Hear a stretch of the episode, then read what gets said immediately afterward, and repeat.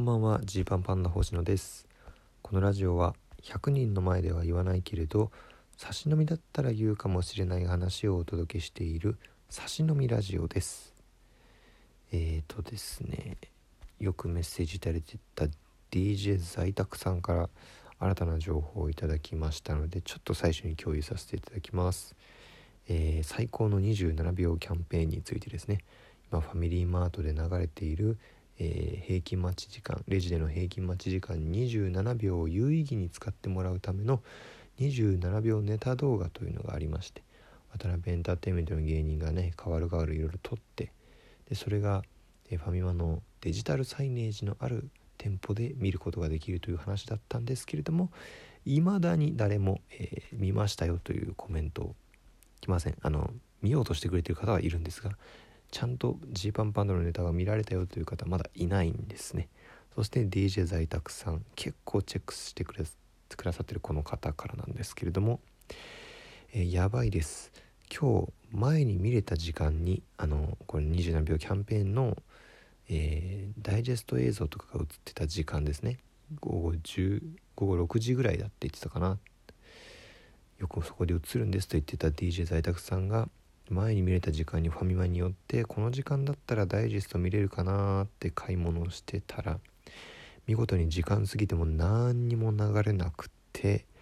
放送終了なんてないですよね。泣いたという。メッセージいただきました。放送が終わったかもしれません。どんだけ見るの難しいんだっていうね。こんなに、まあ、僕もねあのなんか見てみ見れたら見たいなとか思ってましたけど到底そんな簡単には見れないのかもしれないですね、まあ、どこかで流れているのかもう終わってしまったのか怖いな。うん。まあまだ諦めずにいきましょう、まあ、僕もね多分マネージャーさんとかに聞けば、えー、放送終了日わかると思うんですけれどもえー、あえて、えー、聞かないでおこうとそっとしておこうと思っています。さてまあ新年度1週間ぐらい経ちましたけどまあ今ねえー、この新年度というのもあっていろいろこうねこの間話した目標とかどんな風に1年過ごしていこうとか考えてるわけですけど、まあ、中でもね大きくこう変革に取り組んでるものがあって衣装ですね。いわゆる平場衣装って芸人用語では言いますけれど、ね、コント師ね僕らコント師ってそのコントの時にはその役の衣装を着るわけじゃないですか。ね、サラリーマンだったらスーツみたいな格好をするし、えー、ねえー、おばさんお姉さんの役だったら女装してるしとかコントによって、まあ、見た目着てる服変わりますよねでもこれが、えー、それ以外のじゃあ例えばエンディングどんな格好で出るのとかトークトークの番組あったらどんな服で出るの？とか、そういう時に着る服を平場衣装って言いますね。でまあ漫才師だったら大体その漫才衣装のままですけどコント師はそれそのネタ以外用の衣装っていうのを準備するわけです。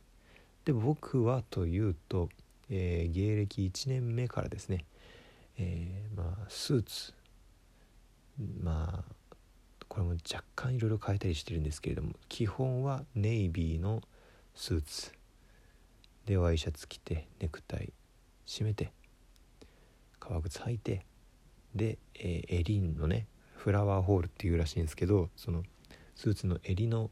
いろいろなんかバッジとかつけられるところに公認会計士バッジと税理士バッジをこう左右につけるというそんな衣装なんですよね。まあもう5年以上それ使ってますから当たり前みたいになってますけどまあ下品ですよね。ちょっとね。赤もみじの村田さんと喋ってて下品下品やなみたいななりましたけどその資格を誇示しまくってるやんみたいな。まあそうそうっすよね。まあ逆にまあいい時もあってアメトークアメトークじゃないかロンハー出る前とかあの梶さんとかに「それ何なの?」みたいな話になって「ああこれバッチでこうこうこうこうで」みたいな。で上下につけると優劣みたいになるんで左右につけてんですよみたいな話をしたりしてね、まあ、話のきっかけになったりするとかあすごいバッジそれが本物のバッジなんだとかなったりしてたんですけどやめようと思ってます。この衣装。そうなんですよねまあこれもねこの間言ったような話とつながってくるんですけど結局ね結局これ自分たちから資格の話をしそうになってませんかっていうことなんですよ。ね。でだから、まあ、バッジがついてるというとこからね話がこう広がって「それ何?」って言われて「会計士バッジです」えー、そういうバッジなんだとか話になるかなと思ってたけどこれも自分たちからその資格のことをちょっと提供しに行ってしまってると。元はねこれ養成所の時始まったんですよ、まあ、僕は養成所入るまでは特に結構尖ってるタイプだったと思うんで平場衣装とかどうでもいいでしょみたいな感覚でもいたんですけどでも資格を持ってるんだったらそれをうまく使いなさいみたいな話も講師の人からされてなるほどなと思った時にまあね今はね、えー、ピンになりましたけど小竹正義感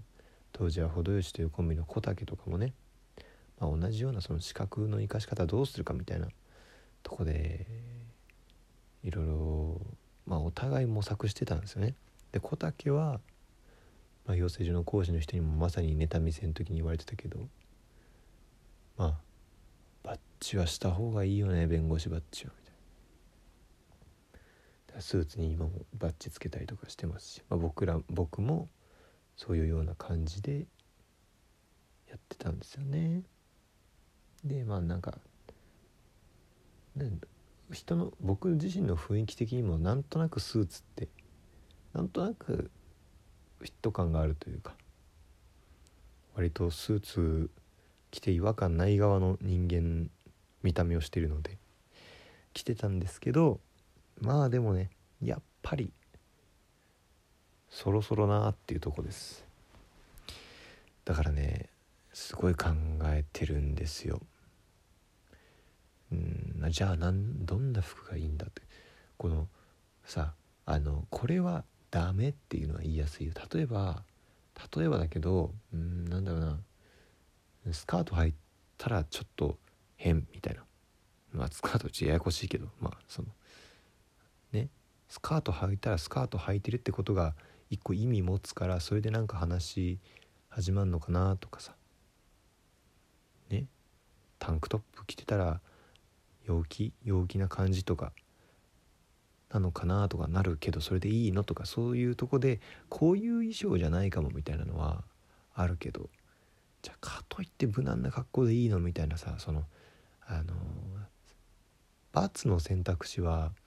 分かりやすいんだけど二重丸の選択肢どれよっていうのはねめっちゃ悩みますねほんと。ずっと考えてます。だからまあ近々かなそういうこと。一平のね、えー、モグライダイ柴さんと丸かぶりの衣装も、えー、変えなきゃなみたいな話もずっとしてましたし、まあ、そろそろっていうとこですね。でまあほんとここだけの話というかその差し飲みラジオだからこそ言えることなんですけどあのー、この前ねスーツをクリーニング出したんですよ。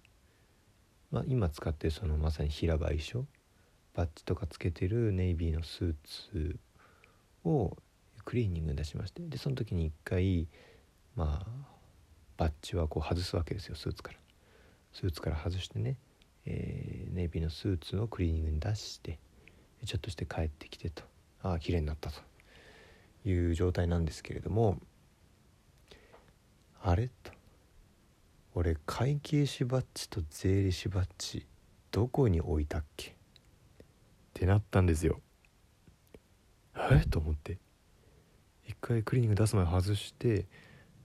絶対外した。それは絶対外しててえでその外したやつどこに置いたっけって。普段ほぼねほぼ外さないからずっとそのスーツにつけっぱなんですよ。だバッジケースみたいなのもなくてその外した2個のバッジがねないんですよ。実はね本当にこれ実はっていう話なんだけど。うん。この何日か、えー、会計士と税理士のバッジがない状態です。でいやこれまあもうその神様からのメッセージだなと思って平場衣装を変えなさいってねもうあなたに会計士バッジ税理士バッジはいらないんですよというメッセージなんだというふうにとって深くは探していないんですけれどもうん。まあ、絶対なくしちゃダメだとは思うからあの絶対出てきてほしくはあるんだけれども、でも、えー、それがなくてもいいじゃんっていう感覚にねなれるように一生考えなきゃなと思ってますね。えー、iPhone のケースを外して iPhone がものの見事に、えー、落としてひび割れたように、えー、平場衣装もですねまずは会計士バッジと税理士バッジをなくすことによってもうこの衣装を今後使うことはできないという状況に自分を追い込むことによって、えー、新たなものがねこう手に入るんじゃないかっていうことですよ。いやこのすがすがしさと焦りの同居珍しいパターンですね。本当になくなったらそれはめちゃくちゃ困ると思うんだけどまあでもなくてもいいじゃんって思えてるっていう